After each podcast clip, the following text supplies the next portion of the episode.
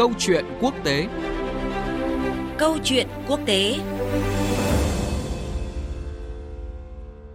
Thưa quý vị, thưa các bạn, nước Mỹ lại đang vô cùng bận rộn với một kỳ bầu cử quan trọng của đất nước. Dù không quá gây chú ý như cuộc bầu cử tổng thống 4 năm diễn ra một lần, nhưng năm nay các cuộc bầu cử giữa nhiệm kỳ cứ 2 năm một lần lại mang ý nghĩa quyết định. Ngày 8 tháng 11, hàng chục triệu cử tri sẽ đi bỏ phiếu để bầu ra các thành viên mới trong Quốc hội, chính quyền cấp bang và các cấp thấp hơn. Cuộc bầu cử diễn ra khi phe Dân Chủ đang chiếm đa số rất mong manh tại lưỡng viện và nhiều cuộc thăm dò trước bầu cử đều cho thấy Đảng Cộng Hòa có thể giành ưu thế và chiếm lại quyền kiểm soát Hạ viện từ phe Dân Chủ của Tổng thống Joe Biden. Cũng có nghĩa hai năm cuối nhiệm kỳ của ông Biden có thể sẽ gặp vô vàn khó khăn và thách thức. Năm nay, ngoài cuộc đua vào lưỡng viện Quốc hội khóa 118, cuộc bầu cử giữa kỳ tại Mỹ còn bầu lại hàng loạt vị trí thống đốc các bang và lãnh đạo chính quyền địa phương. Hiến pháp Mỹ quy định nhiệm kỳ tổng thống kéo dài 4 năm, hạ nghị sĩ nhiệm kỳ 2 năm, thượng nghị sĩ nhiệm kỳ 6 năm. Do đó, cứ mỗi 2 năm vào giữa nhiệm kỳ của Tổng thống, cử tri trên khắp nước Mỹ sẽ bầu lại toàn bộ 435 ghế tại Hạ viện và 1/3 trong tổng số 100 ghế tại Thượng viện. Cuộc bầu cử giữa kỳ năm nay sẽ diễn ra vào ngày 8 tháng 11 để bầu lại tất cả 435 ghế hạ nghị sĩ, 35 trong tổng số 100 ghế thượng nghị sĩ và 36 thống đốc bang và hàng loạt cuộc bầu cử chính quyền địa phương. Giới chuyên gia bình luận, tỷ lệ cử tri đi bỏ phiếu là yếu tố quan trọng tại các bang chiến địa. Vì vậy, Đảng Dân Chủ những ngày qua đang hối thúc cử tri bỏ phiếu sớm, cả bằng bỏ phiếu qua thư hoặc trực tiếp tại các khu vực bầu cử để tỷ lệ cử tri đi bầu đạt kết quả cao nhất. Ngày 29 tháng 10, Tổng thống Mỹ Joe Biden cùng cháu gái Natalie đã đi bỏ phiếu sớm tại bang Delaware, quê nhà của ông. Đến ngày 3 tháng 11, đã có hơn 32 triệu cử tri Mỹ tham gia bỏ phiếu sớm. Vào những ngày cuối cùng trước cuộc bầu cử, Tổng thống Biden đang tăng cường vận động tranh cử tại các bang như Pennsylvania, Florida, New Mexico hay là Maryland. Trước đó, ông cũng đã tới vận động tại 36 khu vực bầu cử.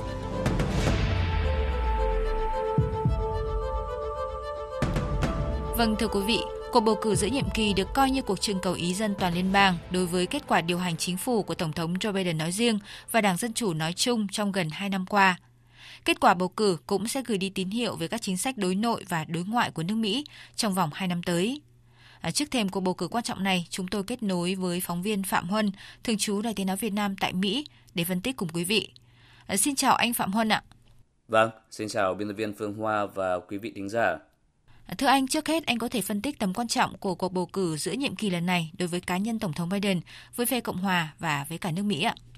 Bầu cử giữa nhiệm kỳ ở Mỹ rất quan trọng bởi à, việc Đảng Dân Chủ của Tổng thống Joe Biden có kiểm soát được cả hai viện hay không có ảnh hưởng rất lớn đến cái khả năng hoàn thành chương trình nghị sự hoặc à, chính sách của ông Biden trong thời gian tới. Trong hai năm qua thì à, Đảng Dân Chủ của Tổng thống Joe Biden chiếm đa số ghế ở cả Hạ viện và Thượng viện, tạo điều kiện để ông Biden có thể dễ dàng thông qua những điều luật và chính sách mà ông muốn Tuy nhiên, cái sự chênh lệch giữa thành viên Đảng Dân Chủ và Cộng Hòa ở cả Hạ viện và Thượng viện là không đáng kể và cái điều này đang tạo ra sự cạnh tranh gay gắt trong cuộc bầu cử sắp tới. Nếu giành được quyền kiểm soát một hoặc cả hai viện của Quốc hội, đặc biệt là trong cái môi trường chính trị phân cực ở nước Mỹ ngày nay thì à, Đảng đối lập, cụ thể là Đảng Cộng Hòa, về à, cơ bản có thể làm xáo trộn tất cả các chương trình nghị sự lập pháp của Tổng thống và ngăn chặn việc bổ nhiệm các vị trí quan trọng như là thẩm phán và các đại sứ. Nếu Đảng Cộng Hòa giành được quyền kiểm soát cả hai viện của Quốc hội Mỹ, thì à, Tổng thống Biden sẽ không còn khả năng thực thi chính sách. Tất cả các đạo luật, chỉ trừ những luật cơ bản nhất sẽ bị đình trệ và các vị trí do liên bang bổ nhiệm như là đại sứ và thẩm phán sẽ trở thành những cái trận chiến chính trị. Trong khi đó, nếu Đảng Cộng Hòa giành được Hạ viện và Đảng Dân Chủ giữ được Thượng viện, thì à, cái chương trình lập pháp của ông Biden vẫn sẽ bị dừng lại, mặc dù là ông vẫn có thể ảnh hưởng đến chính sách thông qua các vai trò do Thượng viện bổ nhiệm như là thẩm phán và đại sứ. Có thể nói rằng là kết quả của bầu cử sẽ ảnh hưởng đáng kể đối với các chính sách đối nội và đối ngoại của Mỹ trong hai năm tới và đó là lý do vì sao người dân Mỹ coi đây là một cái sự kiện hết sức quan trọng. Vậy à, thưa anh ạ, những yếu tố nào thì được đánh giá là mang ý nghĩa quyết định kết quả của bầu cử lần này thưa anh? Vấn đề được cử tri Mỹ quan tâm nhất trong kỳ bầu cử năm nay vẫn là kinh tế hay à, cụ thể là lạm phát và việc làm. Theo các kết quả thăm dò dư luận thì à, có tới 70 cho tới 80% số người được hỏi cho biết rằng là kinh tế sẽ là yếu tố tác động lớn đến à, cái lá phiếu của cử tri trong ngày bầu cử mùng 8 tháng 11 tới. Về lạm phát, giá cả nhiều loại mặt hàng đặc biệt là nhiên liệu đã giảm đáng kể nhưng mà giá tiêu dùng thì vẫn tăng khoảng 8% so với trung bình năm ngoái. Trong khi Đảng Dân Chủ cho rằng là lạm phát có liên quan đến các sự kiện toàn cầu, chẳng hạn như là cuộc chiến ở Ukraine hay à, chuỗi cung ứng liên quan đến đại dịch COVID-19, thì Đảng Cộng Hòa cho rằng là chi tiêu của chính phủ mới là nguyên nhân chính. Ngược lại, khía cạnh việc làm lại là một cái điểm sáng cho chính quyền Tổng thống Biden khi à, số việc làm được tạo mới gia tăng đều đặn, trong khi à, tỷ lệ thất nghiệp giảm xuống còn khoảng 3,5% so với mức kỷ lục 14,7% hồi tháng 4 năm 2020. Vấn đề tiếp theo là quyền phá thai, vốn đang được Đảng Dân Chủ vận động mạnh mẽ khi à, coi đó như một cái cuộc trưng cầu dân ý về quyền sinh sản. Các cuộc thăm dò dư luận cho thấy có tới 35% số cử tri Đảng Cộng Hòa và 60% cử tri Đảng Dân Chủ coi đây là một trong các vấn đề quan trọng đối với cuộc sống của họ trong à, thời gian tới. Ngoài ra, sau vụ bạo loạn ngày 6 tháng 1 năm 2021, khi à, hàng nghìn người ủng hộ ông Trump tràn vào tòa nhà Quốc hội Mỹ, thì à, câu hỏi về nền dân chủ Mỹ nổi lên như một cái chủ đề tranh luận chính trong chiến dịch tranh cử.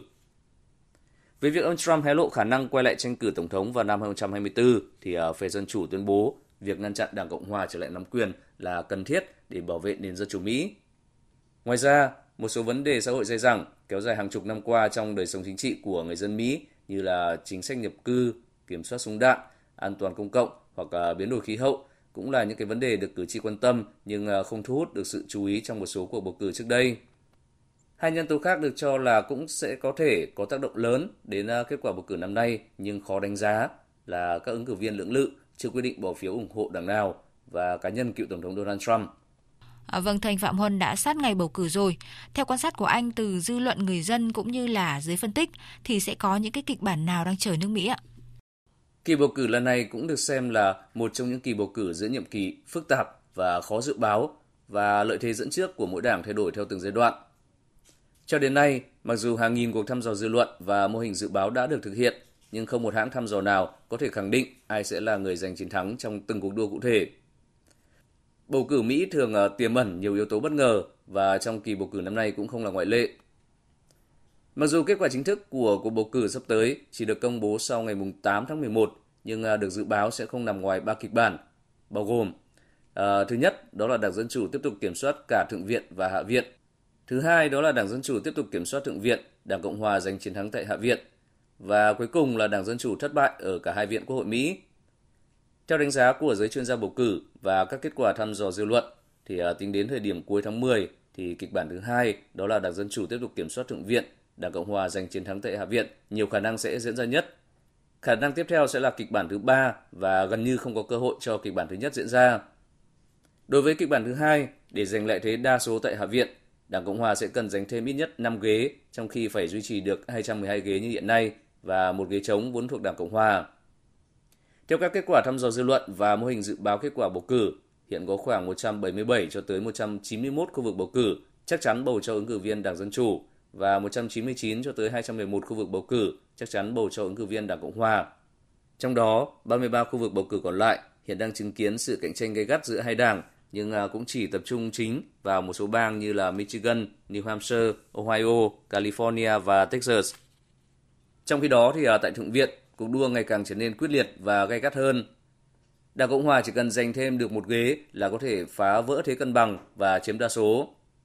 Trong số 35 ghế thượng nghị sĩ được bầu lại, hiện có từ 8 cho tới 11 ghế, nhiều khả năng thuộc về Đảng Dân Chủ, trong khi con số này của Đảng Cộng Hòa là từ 14 cho tới 19.